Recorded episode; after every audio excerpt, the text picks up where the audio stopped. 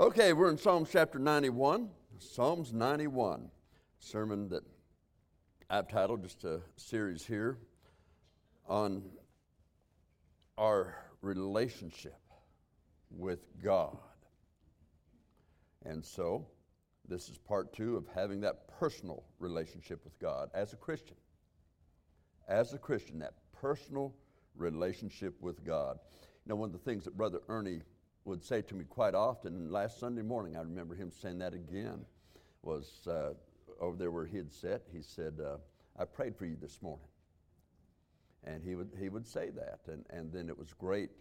Uh, you know, we'd see him uh, during the week. I saw him just this, this week, I mean, just up there. I think he was up there on Thursday and then Friday morning. Uh, he's, they take him to hospital, and on the way, he passes away in the ambulance. And makes it, uh, they get him there, but he's, even before he got to the hospital, he went to the be with the Lord. And so we, we think of that. But uh, when a person has a personal relationship with the Lord, sure does give you a lot of peace about their going away as too, doesn't it? okay, we're in verse 1 here, so I'm going to read verse 1, then we'll have a word of prayer. He that dwelleth in the secret place of the Most High shall abide. Now, that word abide is very important. I will say more about that a little bit. Shall abide under the shadow, the protection. He's there. He's always there.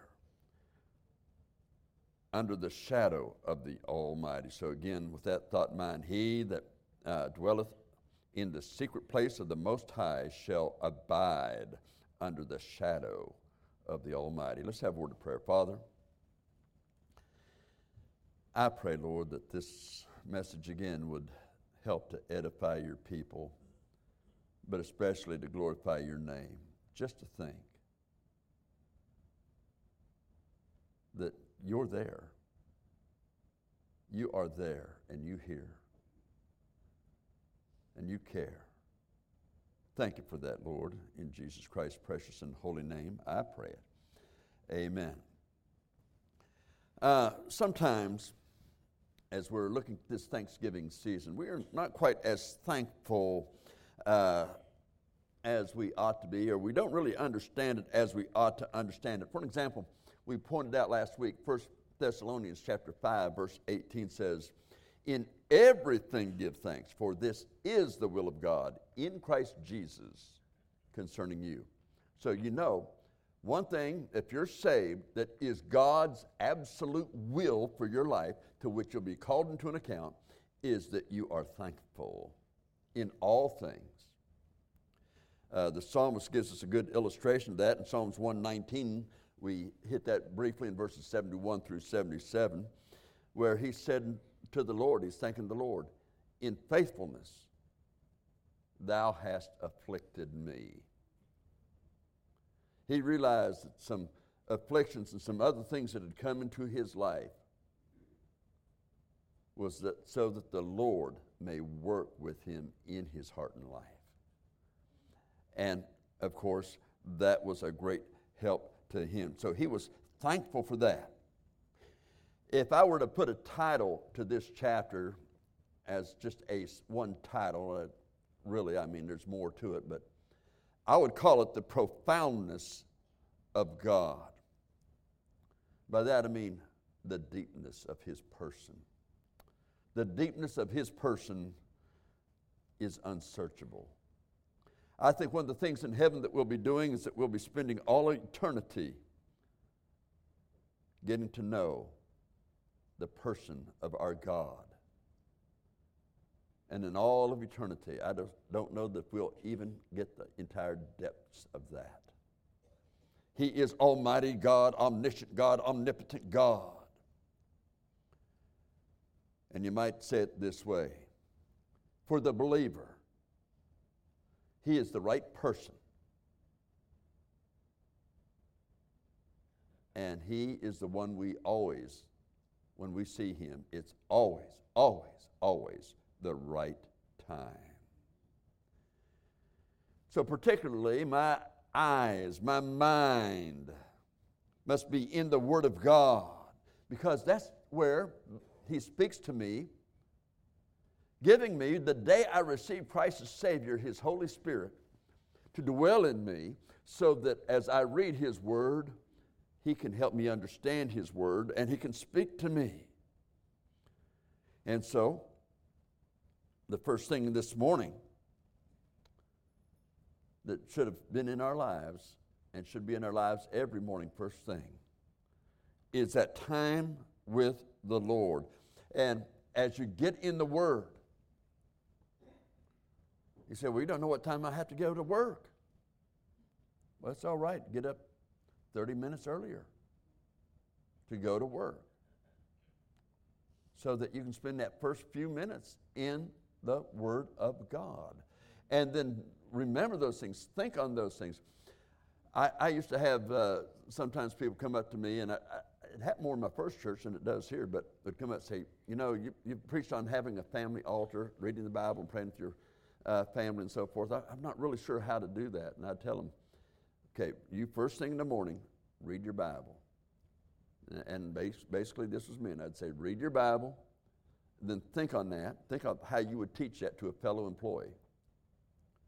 And then think on how you'd bring that down to children's level. Then that night, when you have your family altar, then teach it, that same passage that God gave you and you thought on through the day, and God prepared you for that. Well, that's, that's really the right thing to do. That's really the right thing to do for every believer every day is to start the day in the Word of God, in prayer, drawing closer to Him each and every day.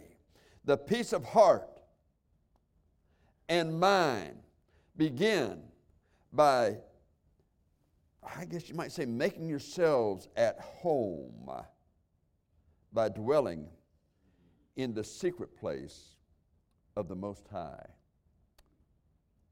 You know, that's the idea that I stopped there when we was reading verse 1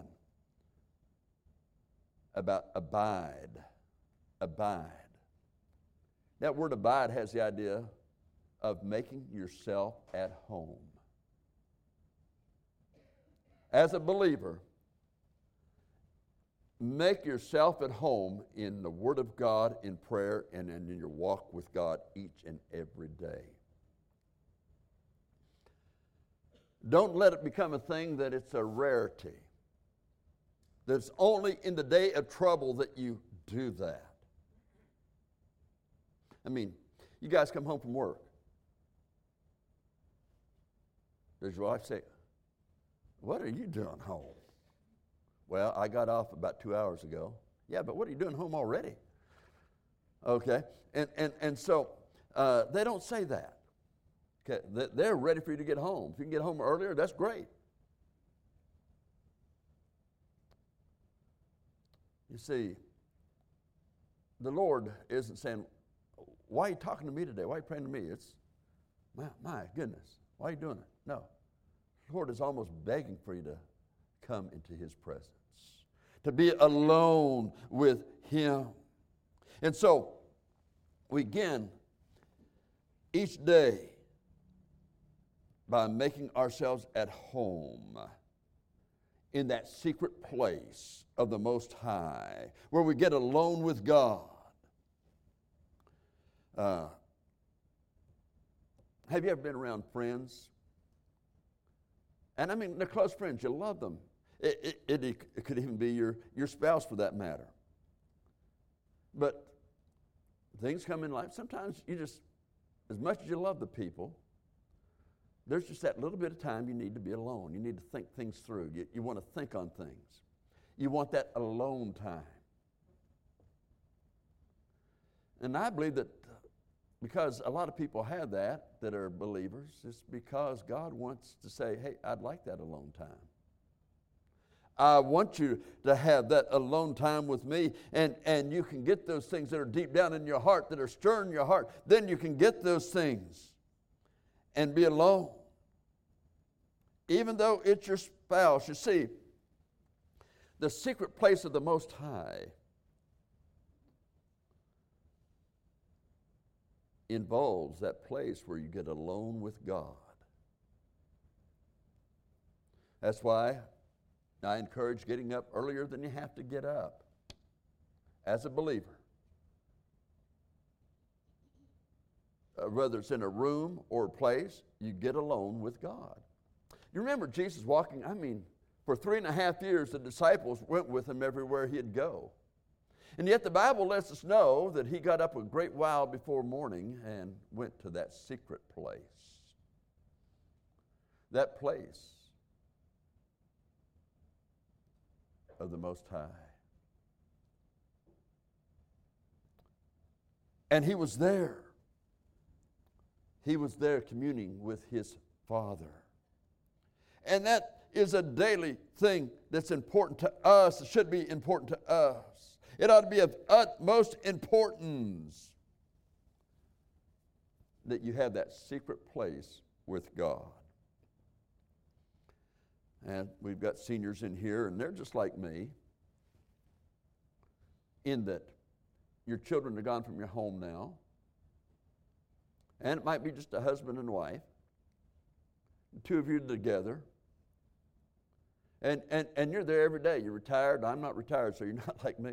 But you're retired and now you're, you're there every day. And that's good to be together, but make sure that there are those alone times, whether it's going into another room or whatever, that is your alone time with God. Now, you just think of uh,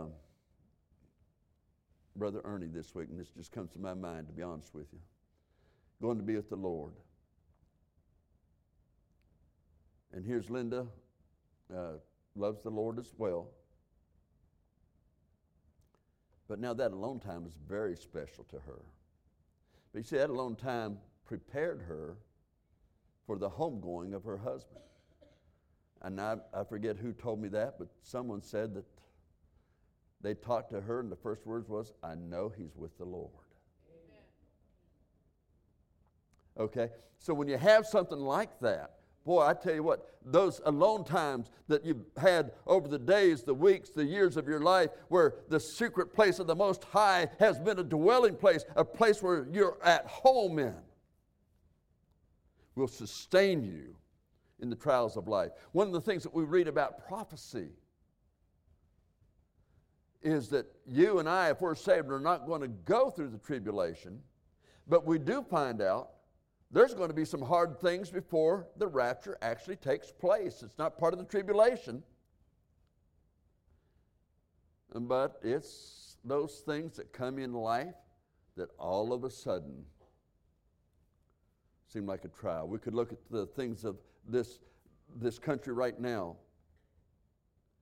where we have all the evil that they want to be a part. They want to be a part of your school. They want to be a part of the training of the children. They want to indoctrinate the children in their evil, whether it's sexual, whether it's anti God, whatever it is, they want to get them grounded in it. They want it in their minds, they want it in their very being.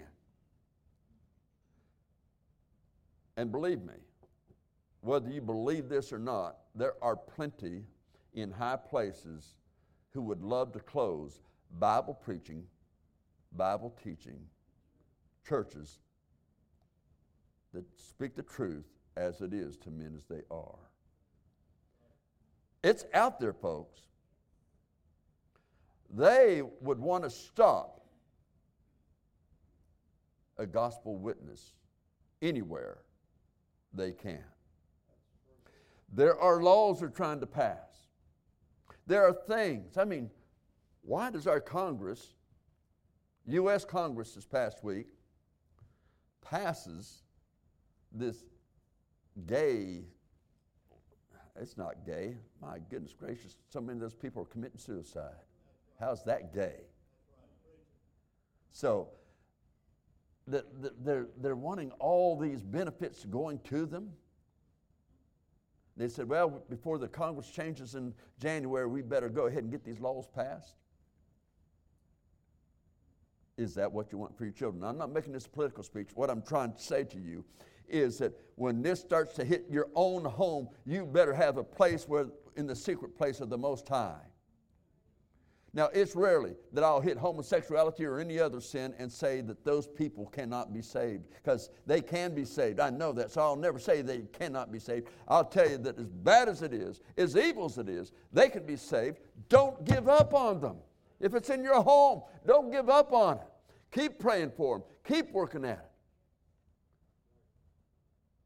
it. I, we had, oh, it's been good 15, 20 years ago, a bunch of kids that bunch, several, not a bunch, but we had several families that left. And each family told me the same thing. You're hitting this contemporary movement, and it makes our kids feel, makes us feel bad because our kids left because of that. So we're going too. That's going to change your kids. That's going to change your kids, isn't it? Yeah, it's going to change your kids completely against God to say, well, what they said they believed, again, it wasn't really real with them. Now, you don't abandon faith, you don't abandon standards for your children. You maintain it because if we remove those things, what can the righteous do? Other words, I'm saying this. Child has been through all kind of trouble. He's been through all kind of tribulation and finally sees the evil of it, sees the terribleness of it, and says, I've got to get it right. I've got to change it around. But mom and dad has already changed and say, oh, it's all right.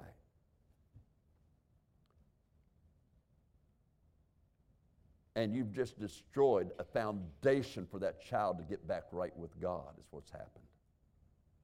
Stand for what's right. Stay in that secret place of the Most High. Know what God would have you to do. It's of utmost importance. You see, your secret place is that time alone with Him. It's not a 10 minute thing, it's not an hour thing, because it's not based on time, it's based on the walk with God on a daily basis. It can be throughout the day. And especially throughout the day, if you've been in His Word, you ought to be thinking on those things as you have opportunity throughout the day. He is a fortress. You know, Satan and men without Christ is an army. And in his army, at times, they will work to use people in the church, even that are saved people in a church, get them deceived, and will use that to attack one of God's children. They attack God's children. How does that come about? How does that happen? Because you get away from that walk with God. Now, folks, I'm talking about a personal relationship with God. You're saved. Great. But what, how intimate how intimate is your personal relationship with God? Is there a secret place where you go and meet the Most High on a daily basis? That you're alone with Him, alone with Jesus, alone with God. You're spending that time seeking His face in so many ways and things. I believe, as I told you earlier, Jesus went aside to pray. And I believe that one of the reasons for that was for him to teach his disciples to get alone with God. He wanted them to be alone with the Lord. And just think of the Most High been under the shadow, the protection, the presence of the Most High. When the going is rough, when you're going through the valley of the shadow of death, by the way, that valley of the shadow of death, we think of it only as when a person is dying, but at the valley of the shadow of death in Israel, when they mentioned that, they thought of that valley going up from Jericho to Jerusalem. filled with all kind of robbers and thieves and evil people. And so when you walked through that valley, you were in danger. When you were making that trip, you wanted to have all the weaponry that you could have at your hand available for you because you're liable to get attacked. And symbolically, that valley is for when the hordes of hell begin to attack. He has equipped you with the sword of His Word. It's a buckler, it's a shield, it's a protection. That you might not fall into that defeat, that you might not fall into that error. And become a person that somebody says, if he's saved, if she's saved, I'm saved. Oh, be so right with God, my friend. Develop that relationship with the Lord. Yes, that'll make you different from the world. But this world is temporary, heaven is eternal. Rewards are eternal. You've got to decide where you're going to stand with God, you see. And that comes back to your personal relationship with Him. And so you might say our first point is our personal relationship with God, then, is to stay in the right place, which is drawing closer and closer to Him each day, and walk with God each and every day in His Word. Secondly, we have not only the right place and the right person, but He's the only refuge the only refuge for you. You see, you have the right place, you have the right person, but He's the one you go to refuge. Psalm 62 8 says something that goes against a lot of preaching that goes on today. In Psalm 62 8, it says, Pour out your heart unto the Lord. He is a refuge for us. Too many preachers are standing in pulpits trying to preach psychology to you, and psychology will never, never, never, never replace the Word of God. And when somebody tells me, well, they need to go to professional counseling, amen. Jesus Christ is the great counselor. That's the one to go to. Nothing else, unless you want something less than the best. And if that's what you want for your life, wake up. If you want less than the best, then wake up, my friend. He is your help, He is your counselor. He'll take you through it. Not only do we go to Him for refuge, but He is also, we're told there in verse 2, He is a fortress. One of the interesting things about this particular psalm that we're looking at right now it's called a messianic psalm because it looks at things that happen in this chapter as related to Jesus Christ. Matter of fact, Satan even said to Jesus at the temptation on the Mount of Temptation when he had been in the wilderness, and he said uh, there to, to him, he said, get, get up here on the temple, jump off because his angels won't allow you to dash your foot against a stone, which is in this chapter.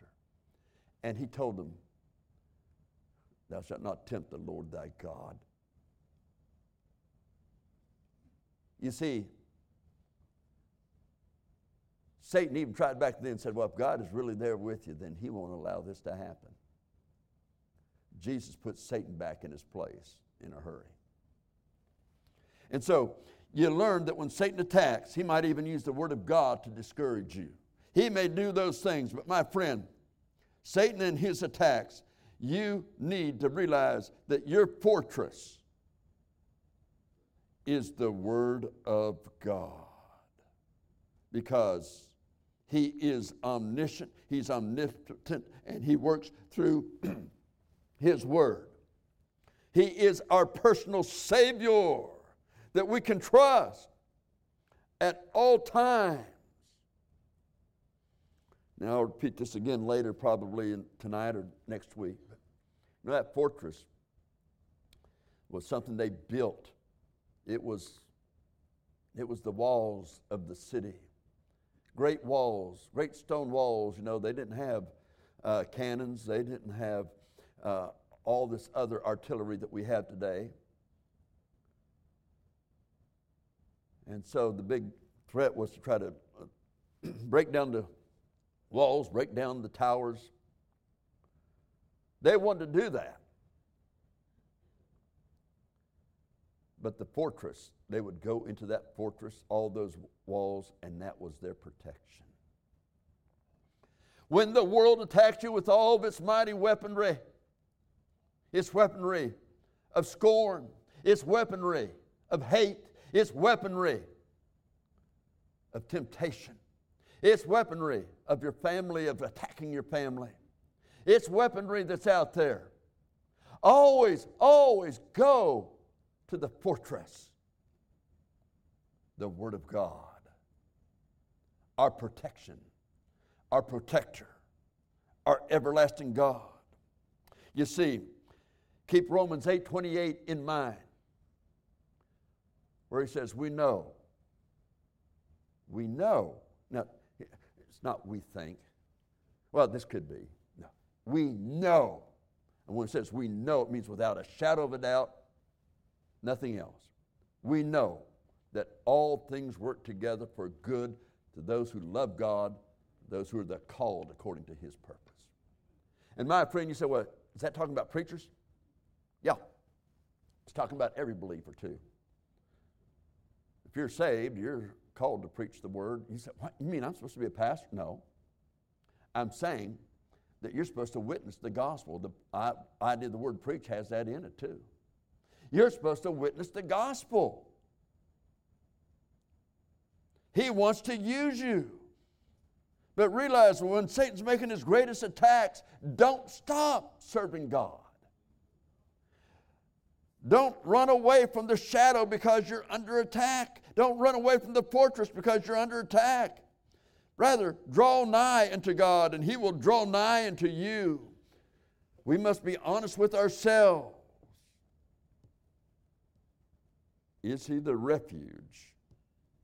Is He the fortress to whom we flee in the greatest trials of our lives? We trust Him during those hard times of life? Or, let me put it this way, since we've had this with Ernie this week, just this Friday, just two days ago. In the suddenlies of life, when the suddenlies of life hit you, and they hit you like a ton of bricks, that alone time that you've had each and every day in that daily walk with God, in that daily guidance of the Lord, that daily walking with God will sustain you through it all. Oh, will those things hurt? Yes, they hurt. But they don't destroy. And when they begin to destroy your faith, when they begin to destroy your stand for the Lord, then you'll know that your secret time in that secret place, that dwelling of the Lord, has evidently gone down for you. And it's time to renew that. Jesus is the right person. He's the right place to go to in life. I will say of the Lord, He is my refuge and my fortress, my God. In Him will I trust. And it's the suddenlies, it's the trials, it's the troubles, it's the temptations, it's all these things that the devil and his armies throw at you. Prove whether or not we really trust God. Christian, we want America to have revival, but America can't have revival, and by that we mean evangelism where they're saved and they're turned, but that can't happen to America until it happens to the church, until it happens to Christians, that there is a real, a real secret time, that walk with God, that personal relationship that is daily, that the most important thing, even more important than your spouse, is your walk with Him. That does not exclude your spouse, that does not exclude your children, but rather that personal time that is so important helps to strengthen those relationships. Because you bring your spouse, you bring your children, you bring them all by name before the Lord. Now, I'll admit, everything I've said today is only to a saved person. If you're not sure that if you die today that heaven's your home, I can tell you this on the authority of God's word that without Jesus Christ as your personal Savior, every prayer that you make means nothing unless it's a prayer to call upon the Lord to save your soul, and you're definitely giving Him your heart and life.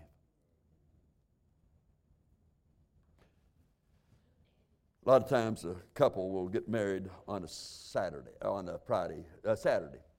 But on a Friday night, we'll have rehearsal. As we go through the rehearsal, we'll go through all the vows. I mean, we go through the vows. He repeats, she repeats. They do all of the vows. We get that done. We do all that practice. Then the rehearsal's over and they leave. Guess what? Even though they said every word and they said it rightly, when they walk out of here, they're not married. But the next day, when they go through it and they have before witnesses and they're making this commitment, then it's real. It is real. And so, keep it real. If you're not sure you're saved, you might have said a prayer, and it might have been the right words, but you see, the heart is making commitment to Christ. He is Lord, He is God, He's saved. He's the one that shed His blood for your sin. And now you're entering into a relationship where He's the head, where He is in charge. Will you live a perfect life? No. I mean, I'm the pastor. You ask my wife, she'll tell you differently. No, it's not perfect. But I'll tell you what. Tell you what. When you give your life to Christ, He's put His Holy Spirit in there, and there is conviction. And you battle with temptation and conviction of God. It's bad when Christians give in to temptation. It really is. They don't lose their salvation. They may lose reward, but they don't lose your salvation. But that Christian, he may be a bad person. You say, I'm a whole lot better than they are. I think you mean in this world. But whether you mean that or not, without Jesus Christ, your destiny is eternity in hell. Not because I say so, but because the Bible tells us God told us that. Jesus died for your sin. Every sin you ever have or ever will commit. He died for it. But it is not applied to your account until you receive Him as your Lord and Savior. And if you do not receive Him as Lord and Savior, then one second after death, it is too late to get saved. Behold, now is the accepted time. Behold, now is the day of salvation. My friend, if you are not 100% sure if you died today, heaven's your home, let me invite you today to come to Him as your Lord and Savior. Let's bow our heads, please.